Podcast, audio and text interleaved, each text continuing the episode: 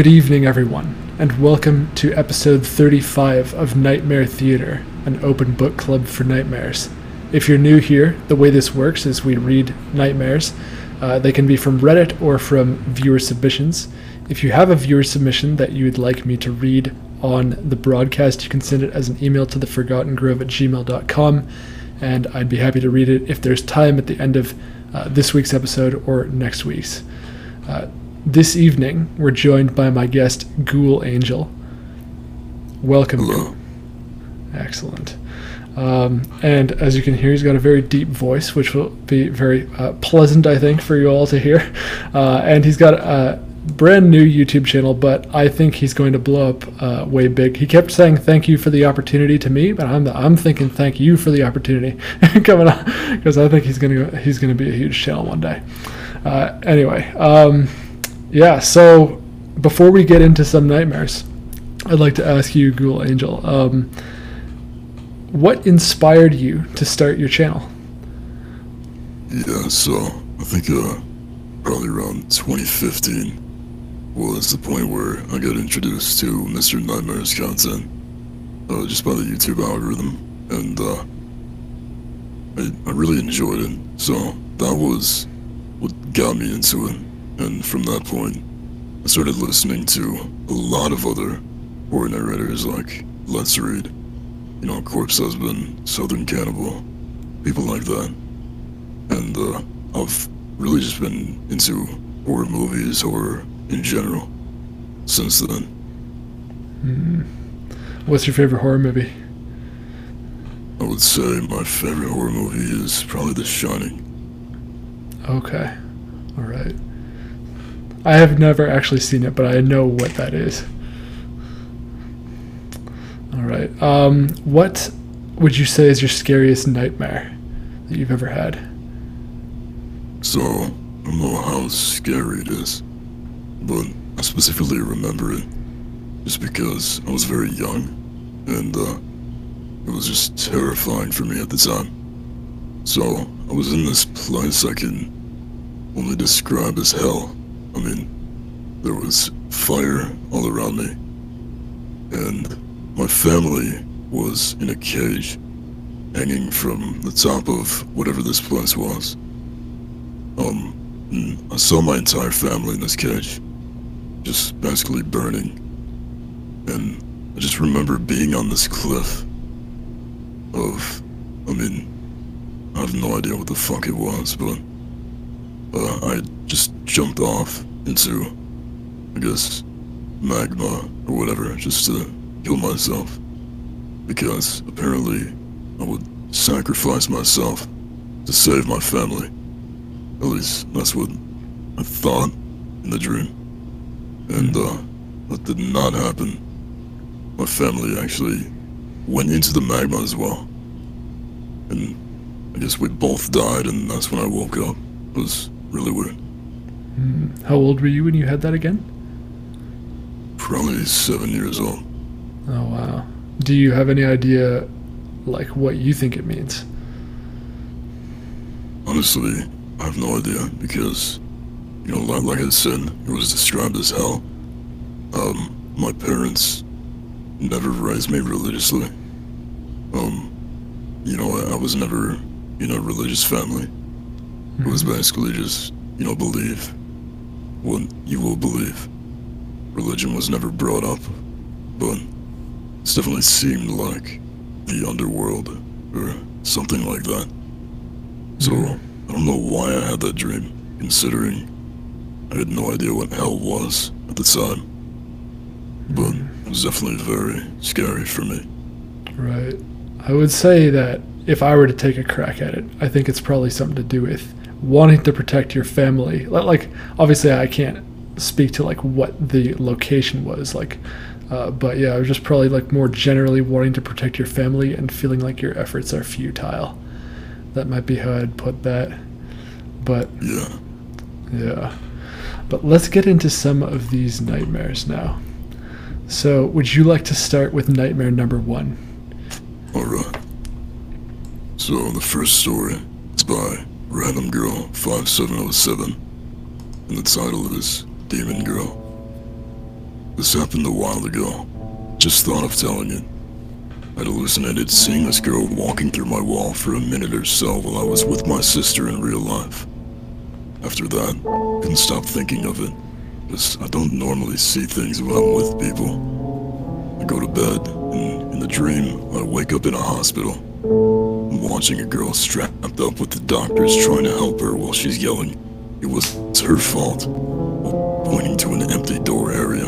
The doctors kept telling her no one was there, but she didn't listen, and she started screaming in fear and trying to back up. At the door, this girl who looked like she'd been in a car crash was there. Hair was covering her face, and then the dream scene completely changed. I was still in a spectator type person in my own dream. I was in a weird looking lab with that car crash looking girl tied to a chair. Black hair is still covering her face, and a white long shirt screaming as someone put a needle in her arm. She passed out after, then the scene changed once more. I was able to move this time. I was in this huge mansion. I was walking around normally, and I look out this window and see nothing, something changing at it. Fast. Stops right in front of the window, and it looks like a girl, but more morph. Her arms are twisted backwards, feet bending in a weird way, and she finally showed her face for a small second. Her mouth sewed shut, face pale, but also looking like fabric in a way. Eyes sideways and spread uneven. Her head was in a weird shape. Backed up and noticed something pointy on the top of her head. In the dream, first, I thought it was cat ears, but I noticed it was really demon horns. She pointed at me and I started running. I hid behind a couch at the same room where the window was at. She ran in and found nothing. And I went back to the window. She somehow saw me, pointed at me, and laughed. She ran in. I knew it would take time to get there where I was, so I tried hiding under a table over the couch.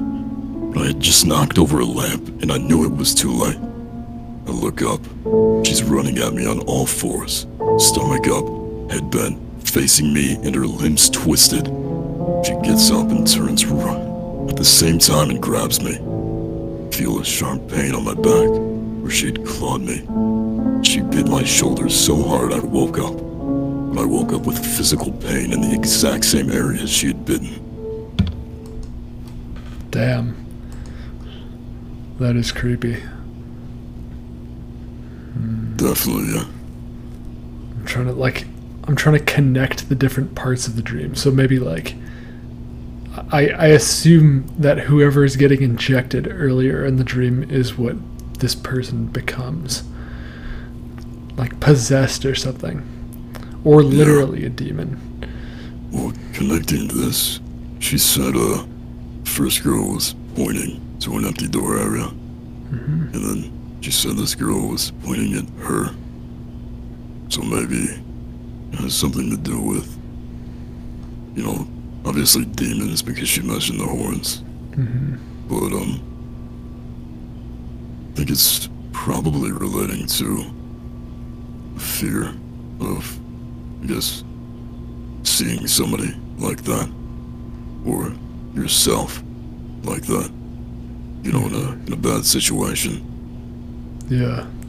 That's a possibility. I was also thinking it could be maybe a fear of some sort of like medical operation gone wrong or Yeah, something like that. Um, and then, yeah, like the last bit, like I've had dreams like this before, uh, where you have something could be affecting you in the physical world. Like maybe you're really hot under your blankets and you have a dream where you're burning alive, or something where you're, um, you know, maybe your cat is like sleeping on your face and you have a dream that you're suffocating, something like this. Um, but yeah, like I always wonder, like obviously the most provocative thought here is that the dream, her being bit in the dream, is what caused the physical pain. And. I actually never, I used to do presentations when I started doing Nightmare Theatre, but I've never looked that up whether you can actually have like, it could be like a psychosomatic pain, literally, just like from having had a dream, but I don't know whether or not that's a thing because I've never actually done research on that. I believe it is. I mean, Yeah. they also said uh, they woke up because of the pain in the dream. I Oh, know I've definitely had dreams where I can vividly feel somebody touching me. Um, and it feels really realistic. But I would definitely agree with something to do with medical fear, considering they mentioned their mouth was sewn shut. So it, it's obviously something happened to her, especially because she couldn't see her face before. Yeah. I'm trying to think of like a specific example because I've had this as well where um, I think the most common one that I get is a dream where I'm suffocating and then I wake up and my mouth and throat are just like super dry and it feels like horrible and I'm pretty sure that that sensation is what caused the dream.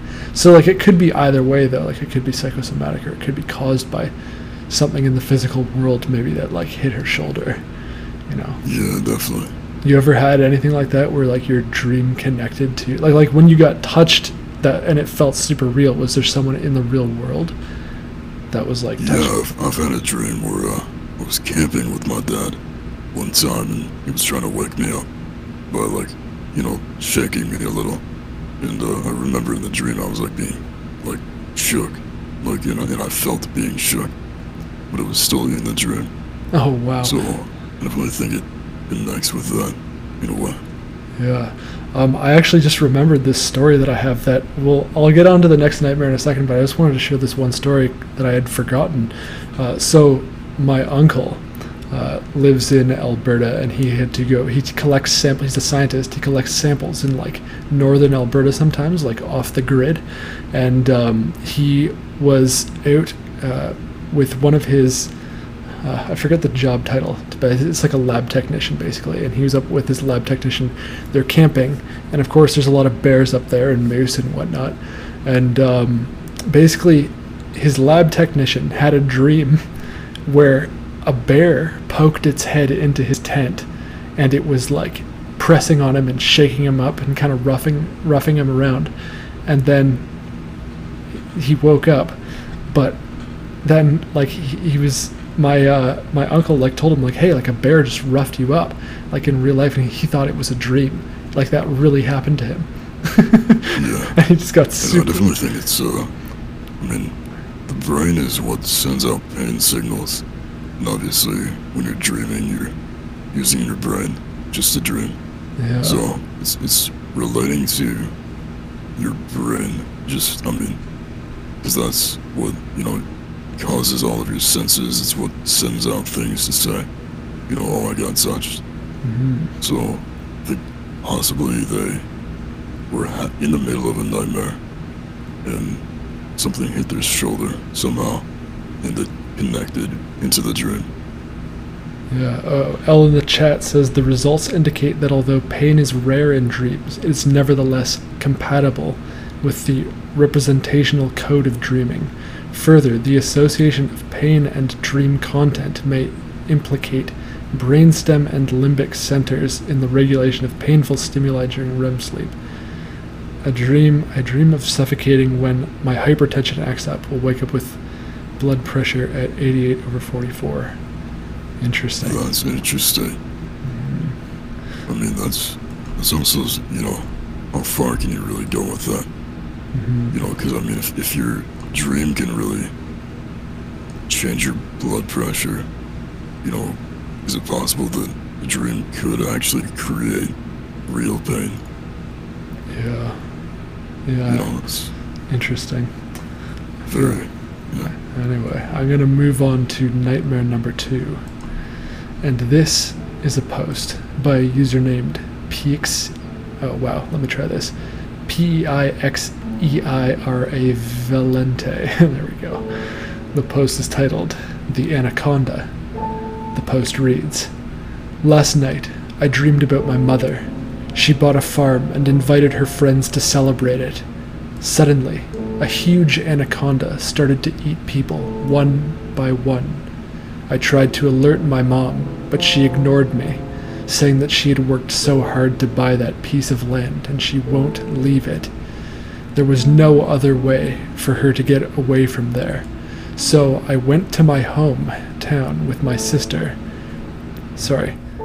So I went to my hometown and hit my sister so hard that she went to the hospital. My mom was forced to visit her, and while she was with my sister, I went to the farm and burned it all. The snake was dead, but now I had to run away because the police were chasing me.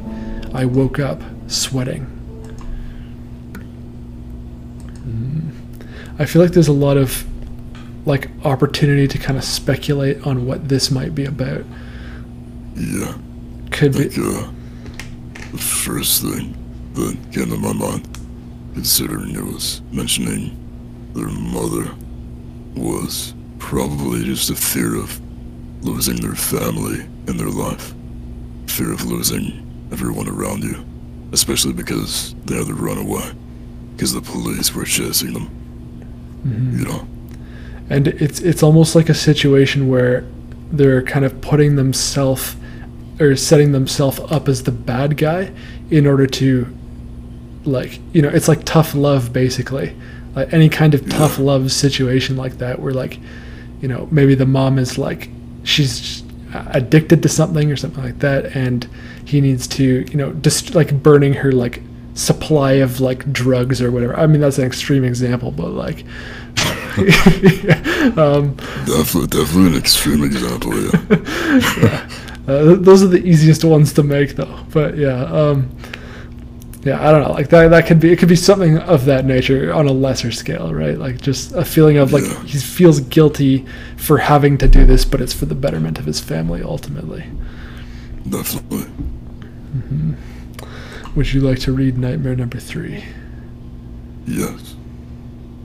So, story number three. The author is Mr. Lane's Lament. The title is First Time Here. I had to share this. So I just got up from a really wild one. I was in a house I don't recognize. The whole place was really dark. In the backyard was a little hut where the mom gave skunks baths. According to the dad, who was an abusive asshole who always wore blue mechanic overalls. Weird stuff started happening. Can't remember all of it, but scary creatures started to attack us. They just appear out of nowhere. A daughter, think, and a gun. Found a chainsaw in the garage. We were getting ready to get in the dad's van, which was an older Mazda type that was absolutely full of, most of the time. Hold on which was an older Mazda type, absolutely full of junk. From the back of the van, Killjoy appeared. He's a killer clown from an obscure movie series. He jumped out of the van, and I killed him with a chainsaw. I asked the girl what we should do. She said, call the police. Then I woke up. I have zero clue what to make of this one. There were other odd details, like the garage doors were blocked inside by these intricate custom PA speakers on wheels. Hmm. i also don't know what to make of this one That was really weird. like i have i have like an idea of what clowns mean in dreams but it's kind of negated because it's a spe- specific clown from hor- a horror movie series that this poster is familiar with um, Yeah, I wonder if they had watched that movie like previously, or if it was just randomly they happened to dream about it. Mm-hmm. Yeah. When they said uh, the dead wore blue mechanic overalls, I pictured Super Mario, and that made me feel made me feel slow some comfort. Um, yeah, little Hut- the mom gives. I don't know. I don't know how to interpret this one at all. Sorry, sorry if you're watching Mr. Lane's Lament. It's it's an interesting nightmare though. I forgot what it is. It reminds me of uh, Freddy Krueger, kind of. At least that, that's how I was imagining it in my head. I guess them being chased through like town in the night, sort of like that. I can also you know, going through this house. Hmm. I can also, uh, like, in general, say for a nightmare where you're being chased, it generally like the general interpretation of that, like if you were to look online, is that you're running from something that you're trying to avoid in real life, and whatever you're being chased by is representative of whatever the thing that you're trying to avoid is. Uh, again, in this case, it's a clown from a horror movie series, so like I can't really like that could represent literally anything, or it could represent just oh I'm kind of afraid of that movie I saw, you know. So Yeah, yeah, again, a bit difficult. I'm not sure. I mean, it's uh, it's an interesting dream, definitely, but I really don't know how to interpret it, considering that a lot of things are, I guess, just different in a way. You know, it, it seems like they sort of switched in the nightmare mhm, from you know one place to another, sort very of true. automatically. So that's Yeah. that's interesting, definitely. Anyway, this is nightmare number four, and it comes from Blood Zeraking. The post is titled, I've been having reoccurring nightmares.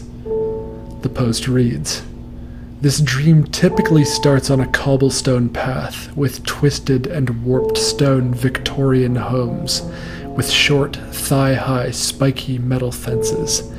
Everything looks washed out and grey. As I walk down the swaying path, I feel lonely, but not alone.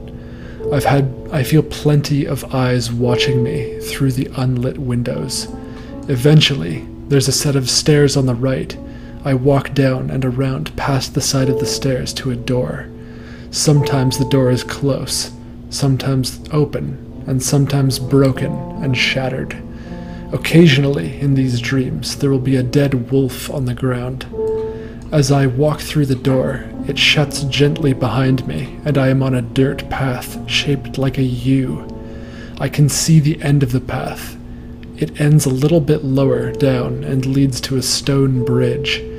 There's fences on the inside of the curve of the path to prevent people from falling, and a wall on the outside of the path, except for the right uh, sorry, except for right next to the bridge, where it's a fence on both sides.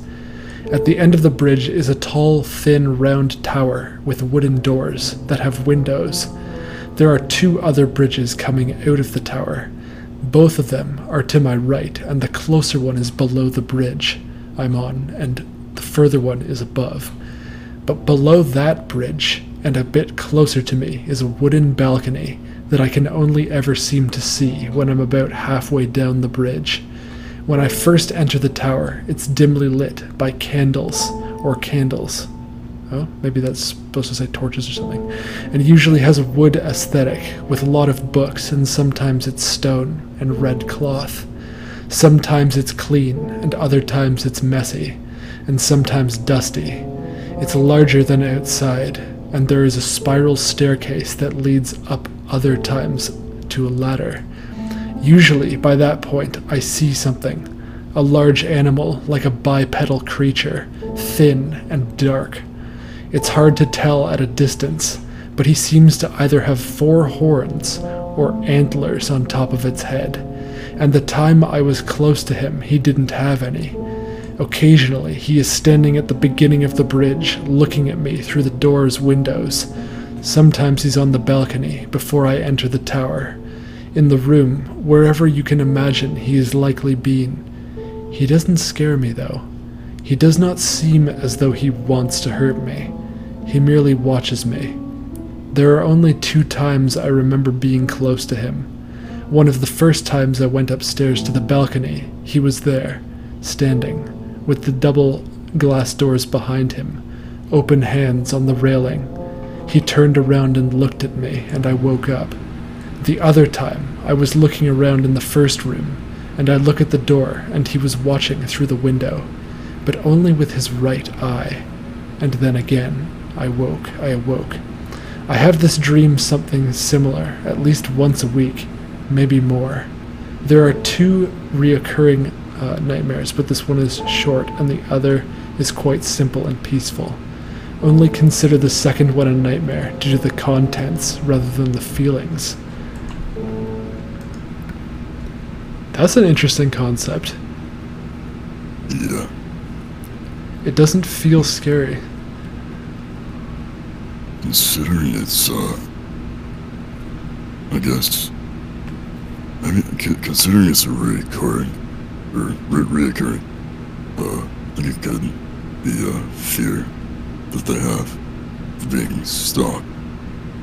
hmm Except, But then again, they're not scared of the creature.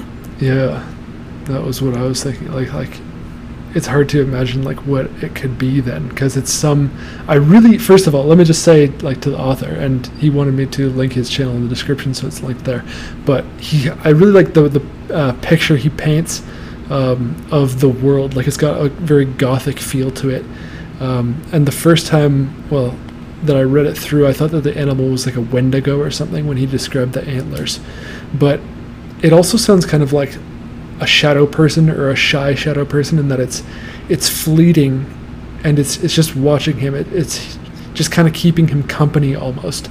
It's like maybe it's you know this like kind of isolated tower over the bridge, uh, and it's like desolate, and maybe it like represents some. I wonder what he does feel, because because it can't be happiness. You know what I mean? When he has this dream, it must be some kind of maybe uneasy feeling, if even if it's not scary. I mean, obviously the creature is depicted as very.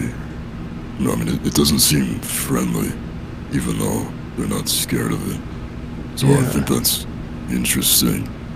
Um, I I mean, when you uh, talked about painting a picture where it's dimly lit by, you know, candles, and has a wood aesthetic, I was definitely thinking like, you know, 1880s, like England, Yeah. like Jack the Ripper or something like that. hmm Um, I think that's interesting.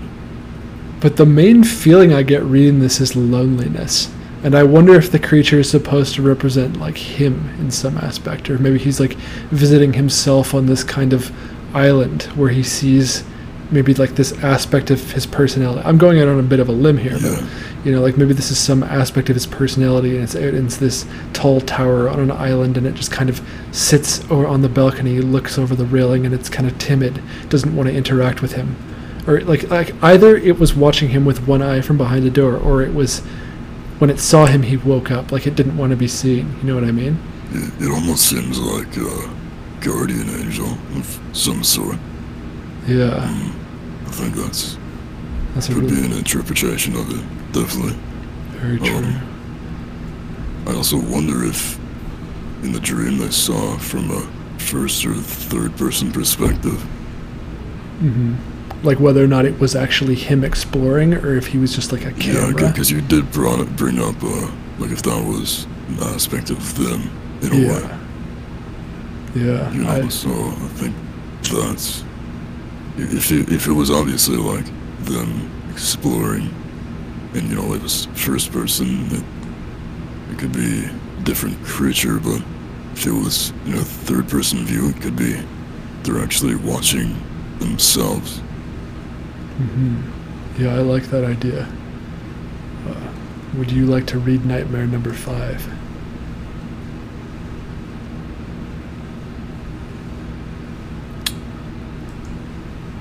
Hello? Hello. Hi. Would you like to read Nightmare number five? Alright. Number five. The story is narrated, or uh, the author of this story is R. Massey, 97. It is a non-visual, reoccurring nightmare of strange bodily sensations. For the longest time, I've gotten this type of strange dream, I'm very curious as to whether or not people have had the same type of experience. No one that I know has had them, and I feel kind of alone. They usually happen just as I'm falling asleep, but can go randomly and interrupt the dreams I'm having. And they go as follows. They usually start with a sudden sensation that my body is rotating in bed, like my entire body is rotating. Imagine being tied, tied to the propellers of a helicopter. It will start slowly and speed up rapidly. At this point, panicked idea always comes into the mind that I have to wake up now or I'm going to keep rotating faster. Something bad is gonna happen, and I jerk myself awake. Another two variants of dreams occur occasionally as well. One being then I feel the sensation of my entire body shrinking or being pulled through the bed. And I get the same sensation that whatever's about to happen, it's not good at all. I have to wake up now. The last and most frightening variant when I feel like something is literally dragging me off the bed. And the worst one I got, felt my body being dragged off underneath my bed. Came with the same feeling of impending dread. Closest feeling I can think of that is panic you get right before you know you're about to enter sleep paralysis. These dreams can happen once a night, or many times in a night, multiple times in a row. They're extremely distressing to me, and I think it drives my insomnia. Does anyone else get dreams like these? I would like to know that I'm not alone. I would also love to know if this is actually a recognized and named phenomena. That's super interesting. I have an idea what what I think it's about, but I want to let you go first. like, you have any idea? Uh, honestly, think possibly. I know, what I was thinking is if they have like a fan in their room, and you know the wind is blowing on them or something like that. So I guess it just feels more intense in the dream, considering they're, I mean, not in real life. They're not awake, so their brain interprets it as their entire body moving, not just wind blowing on them. But that's all I could really think of. I like that. In the chat, Yu-Gi-Oh God says possibly the beginning of a lucid dream as well. Another another Yeah. interesting thought. Um, I was thinking, like personally, and I, I like the the fan theory or like yeah the idea of wind, but actually like even before we got to the line, the closest feeling I can think of to that panic is what you get right before you enter sleep paralysis. I was thinking that what they're describing. So in sleep paralysis, you're basically half awake and half asleep, and it's a state called the hypnagogic state. And in the hypnagogic state, you can experience any sense of hallucinations. So it can be visual, which is how people see sleep paralysis demons. It can be auditory. People will often hear like a buzzing or clicking or whatever. And you can also have kinesthetic hallucinations in sleep paralysis.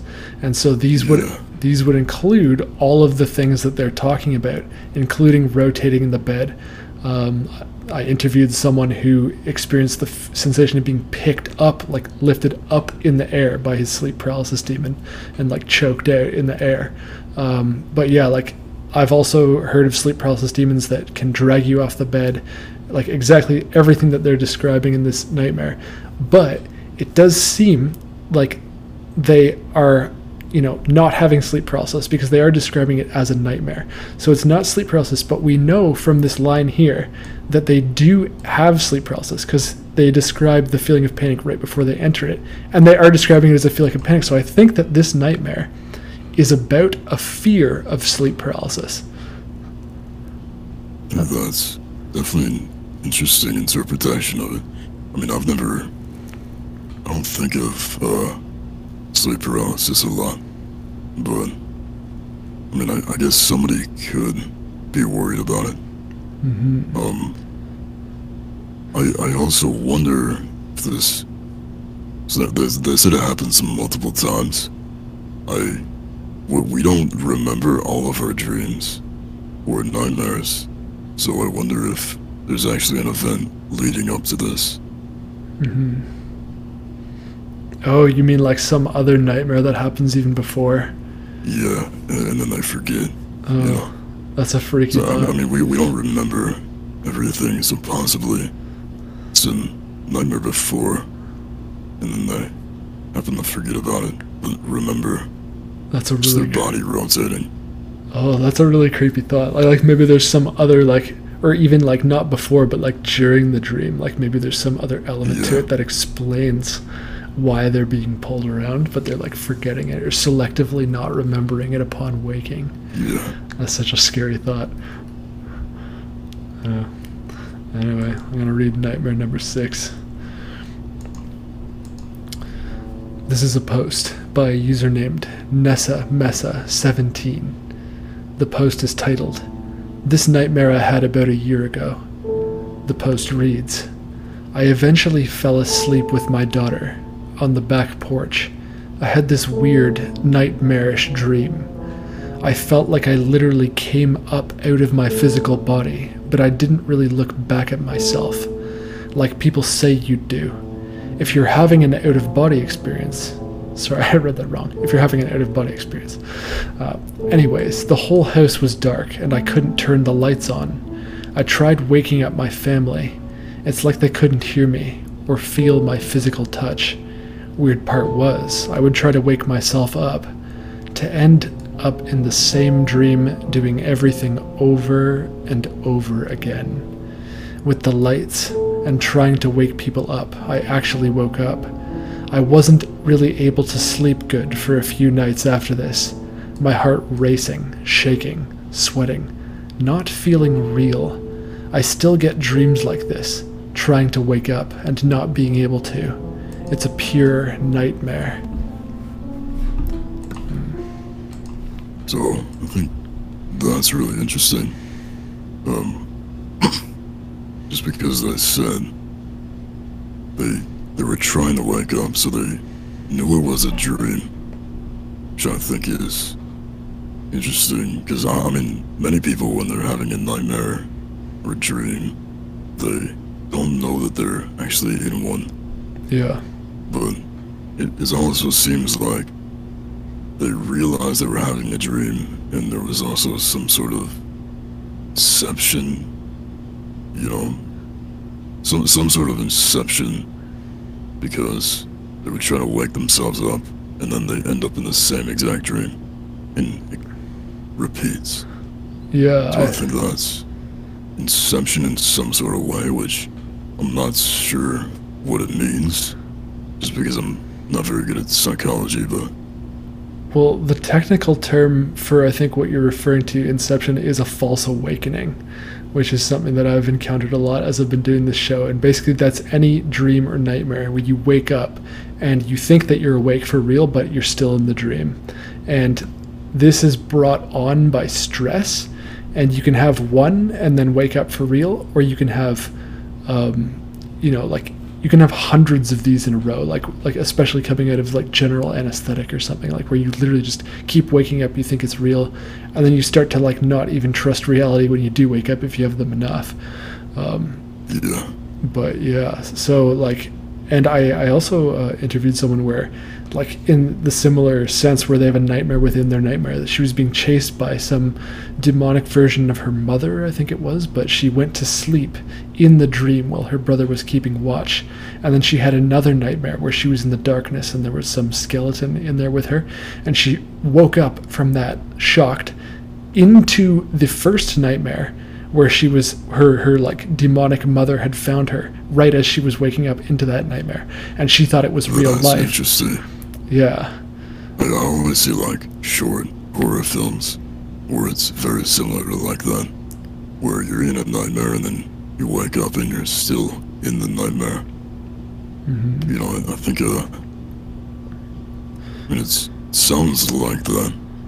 So I'm not sure if they've ever seen something like that or, you know, because it could also be they've heard about that or seen something like that Mm-hmm. and they had a fear of it actually happening to them. yeah So that fear was in their head so much that, you know, when they were dreaming, it actually occurred. Yeah, it's it's the thing about well, when they're aware of it, that's also called a lucid nightmare. So the thing about a lucid nightmare is that you have some level of control over over it in that you realize it's a nightmare, but you can't do anything about it. So the the actual like what you're afraid of in this nightmare is very kind of meta because you're afraid of the fact that you can't wake up, and you're aware that it's a dream. So it's kind of like a whole other level of terror, right? Because you really feel like some you have almost evidence basically that something that you are dreaming but that you're still in a messed up state in the physical world because you can't wake up from your dream it's like a meta fear you know Yeah. And, I wonder when they realize that, I mean, it's a dream because they wake up and you know, inside of the dream, there has to be something there that tells them, you know, I'm still in my nightmare. This isn't reality. So I wonder what that thing is that actually, I guess, told them. Besides, you know, them, their family not being able to hear them. Mm-hmm. Yeah, and then the other, I guess, kind of more woo-woo interpretation I had is that maybe you're astral projecting, you being the poster. Like maybe the poster is astral projecting, you know, and they're like having an out-of-body experience legitimately, and they just can't return to their body. But I don't, I don't necessarily believe in that. It's just a fun thought, you know. Man, I wish I had more nightmares. Honestly, I, I barely have any Really? anymore. It's like, I, I listen to horror stories going to bed. I wish I had more nightmares. Oh yeah. They, they just, I'm, I've, I've always just loved being scared. You'll have to watch that that nightmare uh, meditation for sleep video I told you about on Sh- Shrouded Hands channel. Yeah. Yeah. Interesting. Well, would you like to read Nightmare number seven? Wait, did I read that? Okay. Yeah. No. Sorry. Yeah. Go ahead. This story is by Potential Tree 41.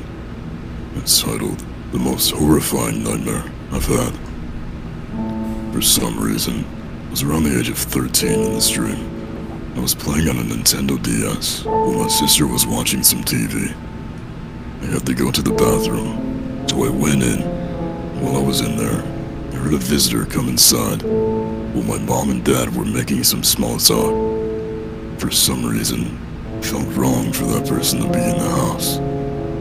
When I was done, of leaving the bathroom, turned off the lights and hid in the bathtub while silently having a panic attack. My dad and the visitor decided to come near the bathroom and try to knock down the door while my mom was saying, Come and meet the visitor. He's so nice. Refused to meet the visitor, and for a split second, I had some x-ray vision that let me see behind the door. What I saw along with my mom and dad was this pitch black void with about 20 arms and a red glowing center screeching. And I could hear it even after the x-ray vision ended. I was so distraught and screamed, Stay the hell away from me! Before I woke up. For some reason, was shivering instead of waking up in a cold sweat like I usually do. I couldn't sleep for the rest of the night. that one could be some kind of like repressed memory or traumatic experience. Um, like I, like maybe the most benign interpretation is just if you're kind of an antisocial kid and there's company that comes over, and you know you just don't want to associate you like uh, like you were just playing your games or whatever like in the living room and now you have to kind of retreat to your bedroom type thing. That's probably the most benign interpretation, and then but like seeing them as a void is kind of an extreme representation of just not feeling like talking to them. You know. No, I mean, I think this also, again, like like the other story, might also be, I guess, themselves. You know, they're putting on a front for other people, even though on the inside, they're, I guess, just screeching. You know, um, where they really don't understand things and they don't like themselves, so they want. I mean, they want their honest personality to not show up, which is why they said stay the hell away from me. Because it's them, and, you know, they, they don't think they'll really be liked by other people. So are you saying this of the the person hiding in the bathroom that the void represents them, or do you think that it's like a separate guest that they think I, I is? think the void possibly represents them, like, like their true personality, Okay. or uh, uh, interchangeable, honestly. Where Yeah. something represents their true personality, and the other thing is they put on in front of other people. hmm And the other thing I was thinking about was could be like burglar or something like that, a fear of getting robbed. I guess. Yeah, I'm. I actually kind of want to like expand the idea that you just had though about it being like some aspect of the personality that they don't like. I feel like if it's maybe representative of one of their parents' actual friends, like it could be some, or even anyone that they know, whoever the visitor is, it's someone who's very fake, right? Because like Yeah. like other people maybe don't seem to recognize the fakeness, but the dreamer recognizes the fakeness and i think the void is actually a really good representation of that because it feels like they're actually an empty person Yeah, and especially like, I think it's interesting that their parents were, I guess, with the person, so it's also not like it's some completely random person, mm-hmm. you know, because the parents are with them and they seem to know them. yeah. Anyway i would like to read nightmare 8 and this is by anonymous. They asked to be remained anonymous. And their post is titled being followed by zombie dogs the post reads in that part of the dream i was outside on some streets when suddenly i started being followed by zombie dogs. It's like they were alive but their bodies were deformed and decaying. Someone was also there with me but they weren't physically there. It's like I had a feeling of their presence. That person told me something like, when you see these dogs, you have to get away as fast as possible, but you also can't run from them. I started walking away, and they kept following. Some were appearing kind of out of nowhere, right in front of me. There was this one black dog that had a long proboscis oh proboscis sorry instead of a nose didn't hadn't seen that word written before uh, another dog had part of its lower jaw missing here's the most bizarre part of all one dog got close to me i picked it up and started eating it by the time it was in my hands it no longer had the body of a dog it had morphed into something different i can't describe I bit its head off first, then continued eating the body while trying to get away from the other dogs, which were still following. The taste was absolutely horrendous. I wanted to throw up. In fact, I woke up feeling sick from the taste, which I could still almost feel right before waking up. I had the last piece of dog, or whatever it was, by that point in my hand. I threw it on the ground and said out loud to the person or entity that was there with me, You know what? That's it. There's no way I'm putting anywhere any more of this stuff anywhere near my mouth. That's uh, definitely an interesting one. Yeah. I remember reading it and like I saw the, just like the first paragraph I was like, huh, I don't know if I want to include this and then the minute he like took a bite of it I was like, oh yeah, I'm including this. I was like imagining an apple when you said that. Yeah. Hmm. I don't know. I'm trying to like generalize as much as, or like, kind of like expand out as much as possible in order to interpret this at all. Like, what follows you that you then eat, but it's disgusting, or I don't know, because the person at the beginning didn't even tell them to eat the dog. It just told them to walk away from it. Right? Gonna say this might be a stretch. So, for it. possibly, they have friends that are, you know, sort of toxic to them. And, you know, when they t- I'll tell these people about what these friends are doing, they say, you know, you should just leave. You should, you know, not be there. But they sort of feel trapped.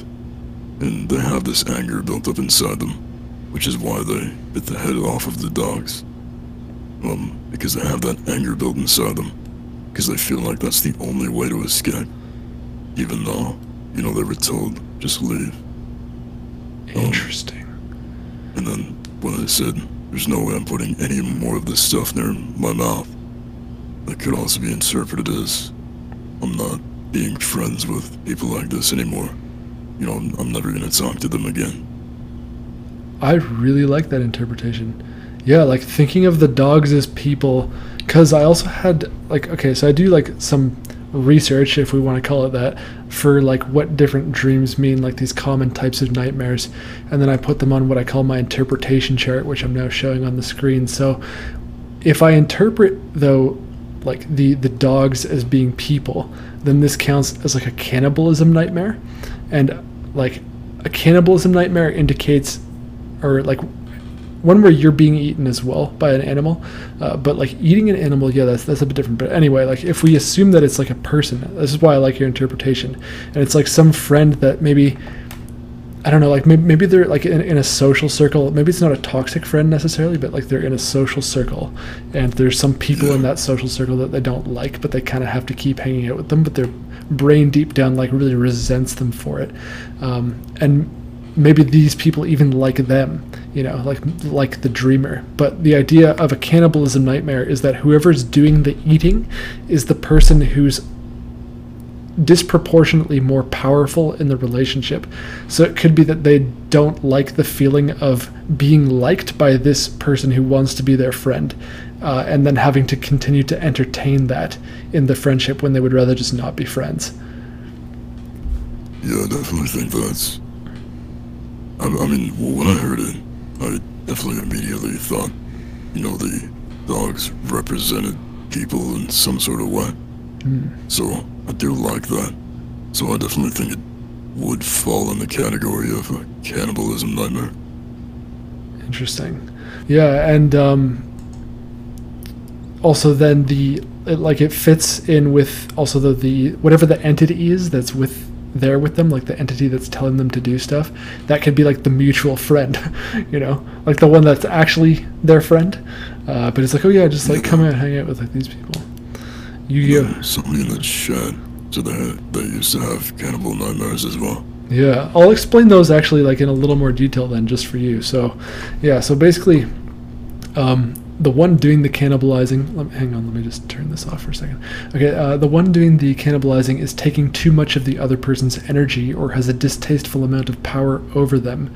Uh, if you're witnessing cannibalism, it could likewise indicate a power imbalance between two people, especially if you know the people in the nightmare. And then if you're being eaten by an animal or a monster, that could mean more generally that you're suffocated by responsibilities and expectations of you. So eating an animal though, if like if we decide that it's not a person and it is in fact an animal, I don't know, maybe you feel like you're putting too many responsibilities on them, something of that nature. But again, like we can't really take these things in too much to heart because nightmares are very difficult to really understand what what they mean. Yeah, the brain is definitely very interesting considering. I mean, nightmares happen and they're always very violent. And I mean, sometimes the people who have them, which, you know, people I know who have had nightmares, are definitely not violent people whatsoever. Mm-hmm. Would you like to read nightmare number nine? This nightmare is by Visual Key 2037. It's called Melting. I had this dream when I was around 16 or 17. I had a series of these similar dreams at that time. They were so freaky and detailed that I never forgot them. In this one, I started walking out down a poorly lit street. Was not familiar with the street in real life, but in my dream, it wasn't my concern. There was a feeling of dread. As I walked on the damp, paved road, I heard a woman calling, Help, help me. I walked on until I came to a flickering streetlight. It was dim and didn't provide much light, but it helped enough. I turned to my right, saw an abandoned looking car repair, repair shop. I heard her again. Help me. I'm melting.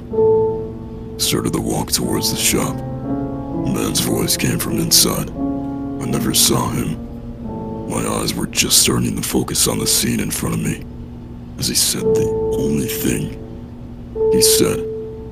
Just as I was starting to realize that this woman, who was an older lady, like late 60s or early 70s, was hanging from a giant hook lodged through her back.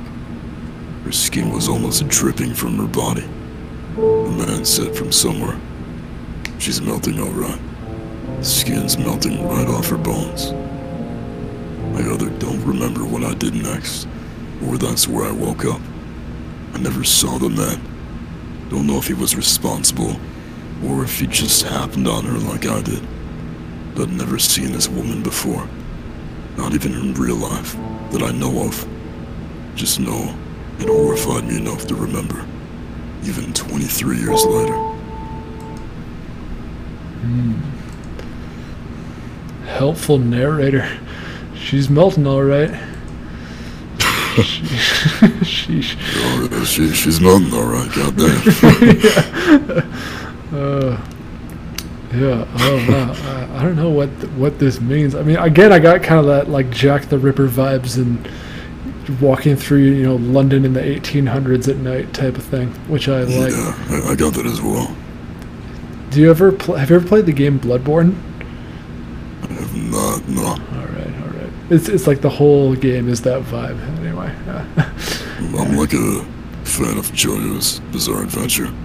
oh yeah. So, when I was thinking like Jack the Ripper, I always imagined like the 1800s street from part one in that. Oh yeah, yeah, I remember that. yeah. Anyway, yeah, like I don't really know what this nightmare's about. I gotta be honest. Like, I, melting is not a type of injury that I've read an interpretation on before, and it's not something that I've encountered. Like, you often see a lot in these nightmares. There'll be someone who's like their faces uh, peeling off of their uh, skin. what, what am I saying there? Yeah. Though they said the dream was in current times in the show. Oh, okay. So Cool. that's interesting. Yeah. Hmm. Yeah, but uh, I think this is a tough one to interpret. They said, yeah, they had it when they were 16, 17. Um, yeah. Help, help. So I mean, that- that's like 1990s, Mhm. 2000s. That's. I, mean, I can't even think of events that were happening there that were I it's violent like that because I, I mean I was also thinking could possibly be based off events that were happening during the time. Mhm. Um, I'm I'm thinking Yeah. for a moment I thought it was about mortality in general, just because it's an older lady, and the melting kind of gives this idea of entropy, which is associated with just the way we die, right? Um, but I feel like it's too particular in the way that like she's lodged up on a giant hook through her back, like she's just hanging there. That yeah, that it was about 1995. okay. That's- Hmm. Yeah, I mean that's uh, you know, honestly, well, when you describe that them decaying, I think it could definitely be a fear of aging. Mhm. You know, because I mean them dripping out slash melting.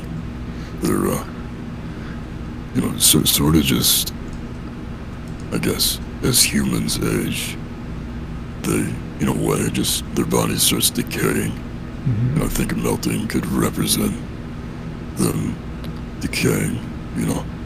Yeah, and then maybe just the hook through her back. Maybe I'm like reading too hard into it. Maybe the hook could just represent like like the feeling of helplessness or or being unable to do anything about the fact that she's melting. Right? Like it's just Yeah, Inevitable. yeah. I, I like I like the uh, thought of not being able to do anything. yeah. Cuz I, I feel like if I don't kind of pull back the interpretation to be more general, then it's it's like I really have no idea what kind of thing could give us specific like these specific details, you know. Yeah, I, I wonder what the man represented, if he actually did represent anything. Mhm. Um, that's fairly interesting. Yeah. But yeah, I don't know, but I hope you got something out of that Yu-Gi-Oh God. Um, I'm gonna move on to nightmare number ten. This is a post by a user named Cold Y1. The post is titled "The Horse in the Dark." The post reads, "When I was younger, I've always had the same nightmare." A horse who appeared in my dreams and would say and do terrible things to me with a voice so deep that all my body and the air around would vibrate. I would wake up in the middle of the night and cry, yet having the sensation he was there in the dark observing me, laughing at me. It was terrifying. I don't remember what he used to say, but I just thought of him. Just the thought of him would give me goosebumps, so I would wake up in a paranoia where I'd feel him in the dark, I couldn't mention his existence. I couldn't think about him, because if I did, he would appear again at night, and that odd sensation would continue. The nightmares were frequent. I would refuse to sleep all the time and cry when I couldn't resist anymore. He was always there.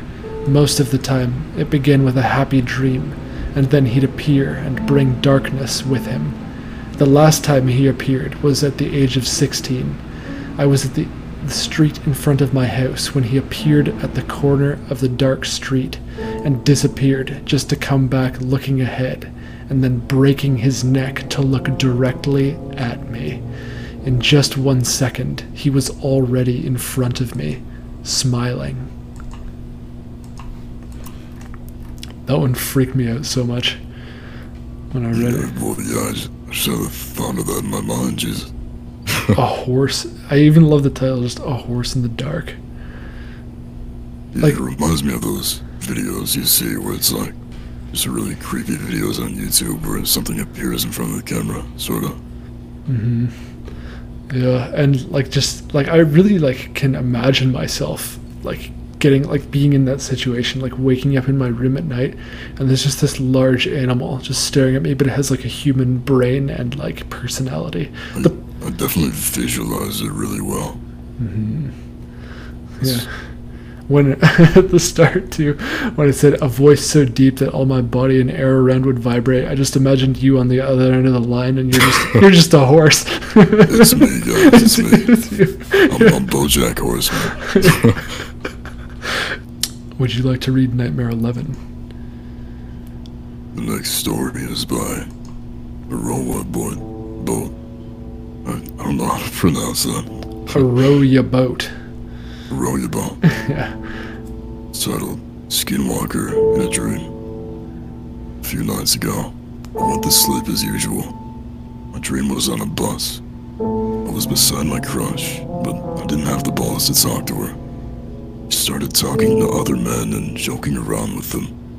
Perhaps I got jealous, because I got off shortly near a barn and Aztec-like landscaping. When the bus was gone, I found one of my cats with teeth marks. Five teeth marks. I picked her up and walked to the house. I put her down, but decided to bring her in. As I closed the door, I looked at a tree. Thought of something being there. The long-legged, almost a deer creature walking on all fours looked at me, turned away, and began to awake. The next night, I was in a dream in my room. Creature was in my house at the staircase, staring right at me. It may not have been the same skinwalker, or a skinwalker at all, but that's the best I can describe it. Hmm. I actually think that sounds more like a Wendigo. Yeah, Deer like. And long especially because it was on all fours instead of standing up. Mm-hmm. And because Sounds like a Wendigo to me. Yeah, and it's kind of implied that it like bit her cat and like Wendigos just love to eat things. Yeah. yeah. Well, yeah, they're, they're like cannibals, I believe. Mm hmm So Exactly. they're, I guess, just craving flesh in general. Yeah. One of the things that actually I thought was the nastiest about this dream was just the description of it being five teeth marks. Like that's like you know That's had, really interesting to me. yeah. If they had like, you know, just fangs or whatever, you'd expect maybe four. But like five makes me imagine some like half rotten mouth with a bunch of like teeth falling out. Like Oh, you I hadn't thought of that. Yeah. That's, yeah, that's definitely good. Damn. Yeah. I mean, I, besides it just being a Wendigo, Skinwalker, or something like that, um, don't know what would have caused it, in my opinion. I mean, it could have been like either they felt that they had an encounter or they're watching too many creepy pastas, something like that. That they're watching too much chills. yeah, for real. Um, yeah, but I don't know. Like the fact that it also seems to be moving closer as you like. It's recurring, first of all. Like you're, you're, con- they're like consistently having it appear, and it's appearing closer and closer to your safe place, which is your Yeah. house. right? And that's freaky. Um, Well, And, uh, you saying that also, I guess, brings something to mind, considering you're using like safe place. Um, it's moving closer, so I guess maybe they have a fear of something, I guess, invading their privacy or harming them. Mm-hmm. or like even more generally, it could be something in the real life that's just like a deadline or something that's approaching closer and closer, or Yeah, yeah, or some threat to their cat. Like maybe there's another, like a, a dog or another cat like moved in, or like a fox moved in, like to the to your backyard or something. Um, as soon as I said cat, I, I just thought of Pet Sematary. Oh yeah. Yeah, but um, yeah, it could be like something as simple as a deadline. Could be something as complicated as, you know, maybe worried about your cat's health or safety. Like, I guess that's still not that complicated. But Yeah, well, I, I wonder if they have cats in real life or it was just in the dream. But I think it's real life. Just the way they say, "I found one of my cats with teeth marks." yeah, Yeah. Yeah, so it could be some sort of concern for the cat, but yeah, and then also the way that the the monster crosses the boundary between outside your house to inside your house so effortlessly. That to me indicates a general feeling of helplessness.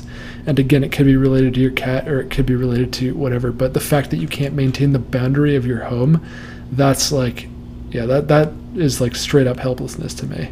I, also think the cat could possibly represent something they've recently lost in their life. You know, maybe somebody passed away, or they didn't do well on an assignment. You know, it could be anything that just happened that wasn't good. Sorry, something that happened that wasn't good. Um, so I think that's uh, a possibility. I think it's just really interesting uh, because there's so many different things nightmares could be. Mhm. Anyway, now I would like to read Nightmare number 12. And this comes from a user named Walks Among Shadows 602. The title of the nightmare is People in My Walls.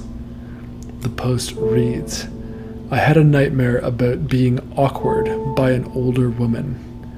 She had been knocking on my door for some time. She wasn't white and she had some sort of accent. She walked into my home without an invitation. I was fine with it though. She was burning something that smelt good and made me feel safe. She bluntly told me that I needed to cleanse my house, and there was something that I must know. She proceeded to show me under my house and the attic. Most of the foundation under the house wasn't even foundation anymore. It was packed with withering, inhuman corpses that were gaping and slowly squirming. The article looked the same. I was literally horrified and petrified, to say the least. She continued to burn some sort of wood well under my house and in the attic. Then I woke up. Anyone have any ideas what this dream could mean? Hmm. I've had a lot of nightmares actually in my life about finding hidden things within the walls or even under my house. I've actually had Yeah. many, many nightmares about that. Never bodies though. I had one about that recently, actually. Oh, let's Oh. hear. So I have uh, vents just for like AC and shit like that. And uh, we're in this dream or nightmare, whatever I could describe it as. Like a burglar came into my house, and somehow this vent like opened up, almost like a hidden crawl space. And there was a room inside of there. That was just, I guess, a safe place for me to hide from whatever was outside. So you feel maybe like the boundary of your house is crossable. You have to hide even deeper within it. I mean, like the Jungian interpretation of the house is the self. So it could also be like retreating within yourself. Sorry, I know. I sorry to make this about you. I know we were talking about walks among shadows, um, but uh, yeah, like I'll I'll, t- I'll share some of mine too. Yeah. So I've had actually a recurring nightmare where I'm going under my house, and basically like I find this catacomb that's got spider webs and spiders everywhere. And it's it's like concrete walls completely unfinished and then a concrete floor but then it has these old dusty broken bookshelves and books like all along it. And i just like walk down this long hall. It is definitely going well past my house at this point. And then i'm like you know going deeper and there's like a small crawl space that i like enter through um, and now i'm in a different part of the catacomb but it's still spider webs kind of it's it's like some library that was smashed to pieces uh, but it's a library That's interesting. yeah but it's like in some unfinished winding basement um, Visual Key said she may have been a witch in the chat.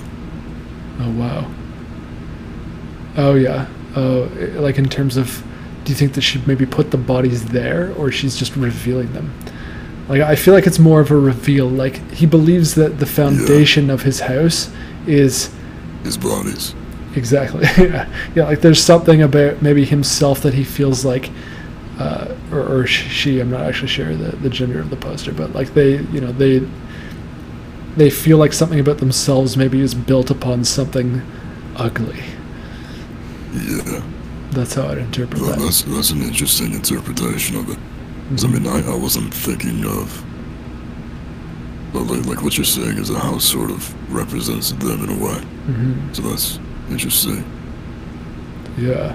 Actually, I'll share another one that I had that was about things hidden in my house that was maybe more similar to this one, but it was, I think, it was either my grandmother or my grandmother was the one telling me about it. But basically, I was like in my kitchen uh, of my childhood home, and I somehow caught on to the notion that there was someone trapped in the like vents and like they were like in the wall like ceiling somehow.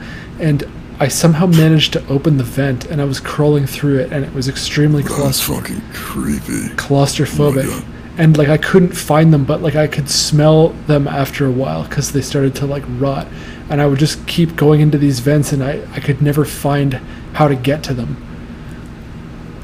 Yeah, if, if there's some hero in the chat just said they know when there's people in their dream, but they never see them. Which is, I think is interesting.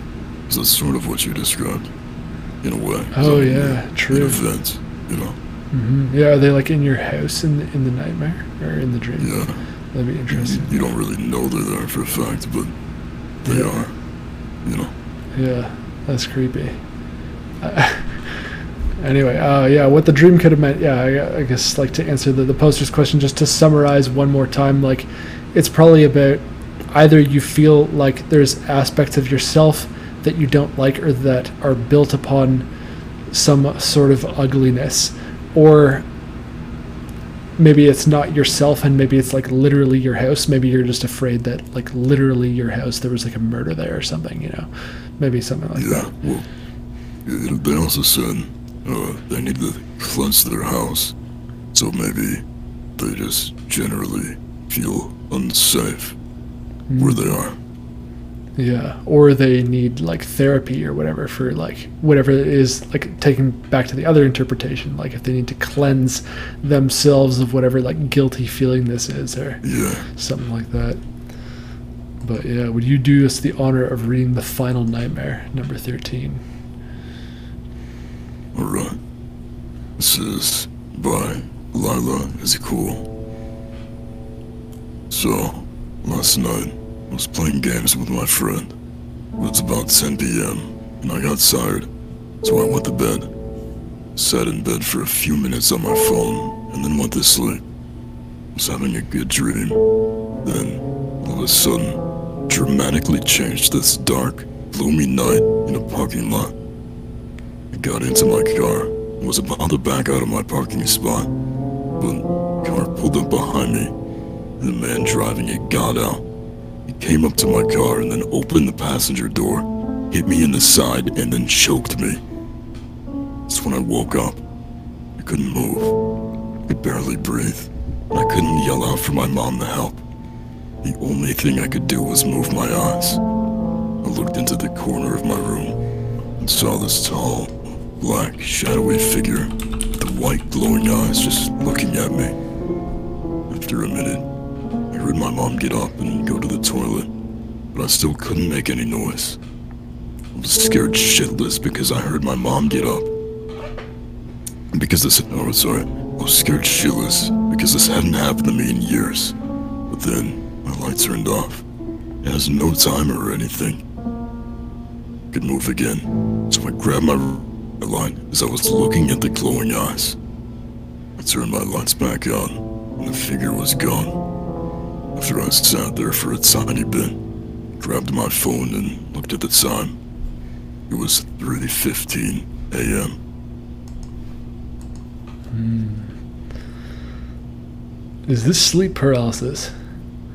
Yeah, it seems like it was a nightmare that led into sleep paralysis. Hmm.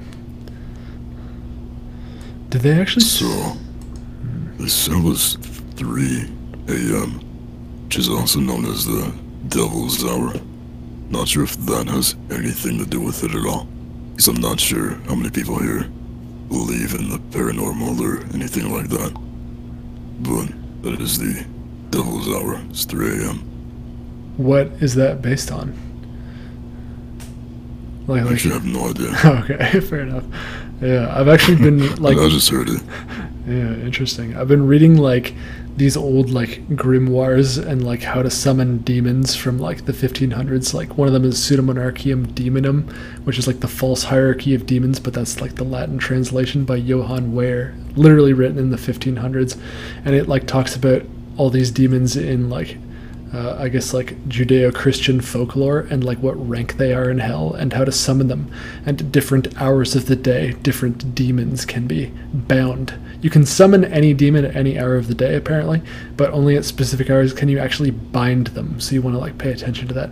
But I don't have the Oh, yeah. I don't have the balls to get into any of that stuff anyway. But um, So, just, uh, so the witching hour in folklore, either known as the witching hour or the devil's hour, is a time of night that's associated with supernatural events, witches, demons, and ghosts that are thought to appear and be at their most powerful. Interesting. That kind of reminds me of like Samhain, like the origin of Halloween. Like it was believed that the boundary between this world and the other world was thinner at that time, like October Yeah. 31st. Oh, wow. But yeah, I didn't know there was like an hour of the day for that too. That's really freaky. Hmm. And then the other thing I was wondering with this nightmare, because they're describing, of course, like the shadow figure with glowing white eyes, and they're describing the feeling of not being able to breathe is also very common in sleep paralysis.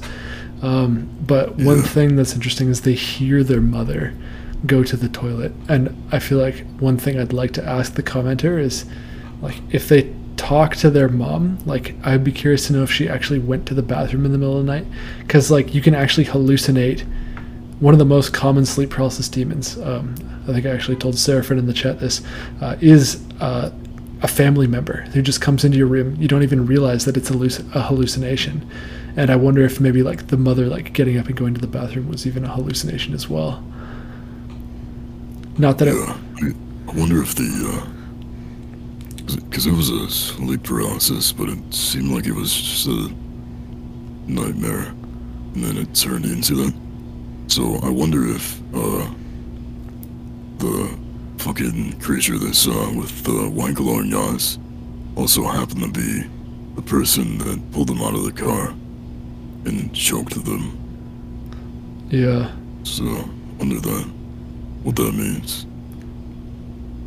Yeah, that's. I mean, it could be maybe just be like a fear of like when you like are at a stoplight when you're driving at night and just making sure your doors are locked. Like, yeah, that's the other question that I've had. That like is if they have this shadow person recurring, because like often people will have the same sleep paralysis demon. Like if they have sleep. Yeah, paralysis. they, they did say it uh, hadn't happened in years.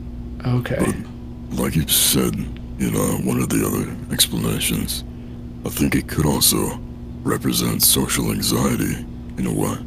Mm. Um, just because they don't want to, they, they feel forced, you know, which is why the guy opened the passenger door, because they feel forced to meet new people and be exposed to new social circles, but they're very socially anxious. That's a good interpretation. Yeah, I like that. Um, Seraphin in the chat said, It is said that Solomon had a ring that he could use to bind the demons. Also, that he spent days finding their names and learning what their domains and weaknesses were. Yeah, I was talking to like a, a Christian guy who was telling me about how like he hadn't any idea because like apparently this is I'm not sure what sources are according to what, but yeah, like Solomon, this like key figure in the Bible, like he was known for being wise, and the idea is that he actually got all of his wisdom from demons. That's a freaky thought.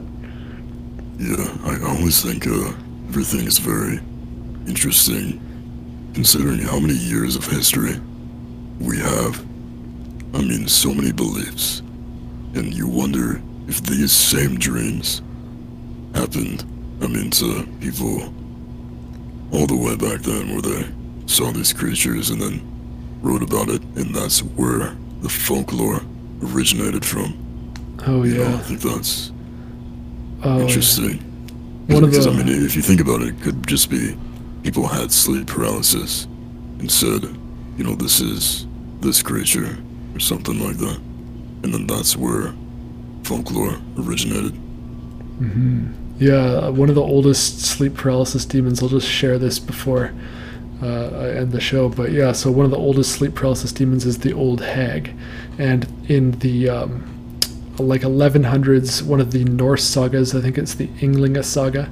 There's an account of this Swedish king who was uh, talking to this lady in Finland, and he promised to return to Finland, but he was going to go back to Sweden for some time and rule his kingdom. And he never returned basically he just kind of like ditched and the finnish woman was upset naturally and so she went to a witch and she asked the witch to make him come back to her and the witch and that if she didn't succeed in making him come back to her she should kill him and so uh, the witch um, summoned the old hag, the sleep paralysis demon.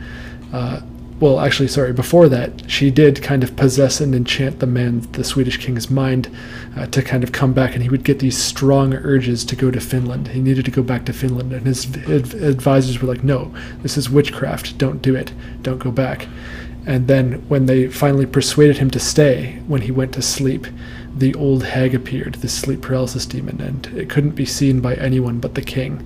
And she trode upon him. And that's that's how it's described because in sleep paralysis you actually experience that sensation. One of the most common uh, like physical hallucinations is the feeling of compression on the chest, and so he experienced that. And then his advisors rushed into the room because he was screaming, and they held onto his chest and his upper body. And when they did that, it said that the old hag trode upon his legs, and then he was screaming that to his advisors, and they ran to hold his legs. And then the hag pushed down on his head and killed him. And so that's supposed to be a historical account of a sleep paralysis demon killing someone. But it's interesting to hear a, a lot of these same things, you know, like from 1100, year 1100, just what you were saying. Like, we still have these experiences today. Yeah, I mean, it's- it's just really interesting that, you know, everything dates back. I mean, in history, you know, because that's where everything started. I mean, we could be having the same nightmares that, you know, somebody in fucking 3000 BC was having. Yeah. You know, it's it's not just interesting that our brain creates those kinds of things. For sure.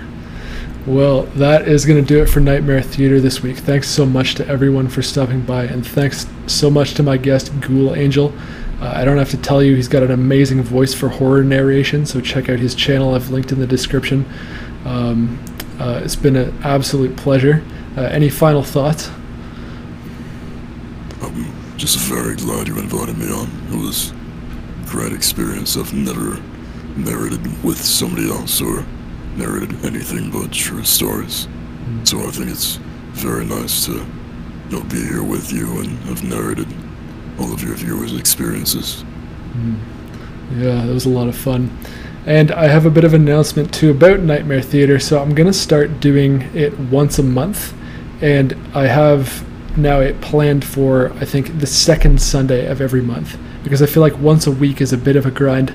Trying to finish some uh, work. And also, I want the channel to be kind of primarily about storytelling. And then I feel like this is a great way to interact with people, and not just in my audience, but also you know other creators. So I definitely don't want to stop doing this, but I'm gonna like move it down to once a month. So the next episode of Nightmare Theatre will not be next week. It's going to be uh, July 11th. So mark your calendars for that. Um, I'm sure I'll talk about it in my videos as well. Uh, but yeah, that's it for this week. Thanks to everyone once again for coming out. And until next time, embrace the beautiful dark.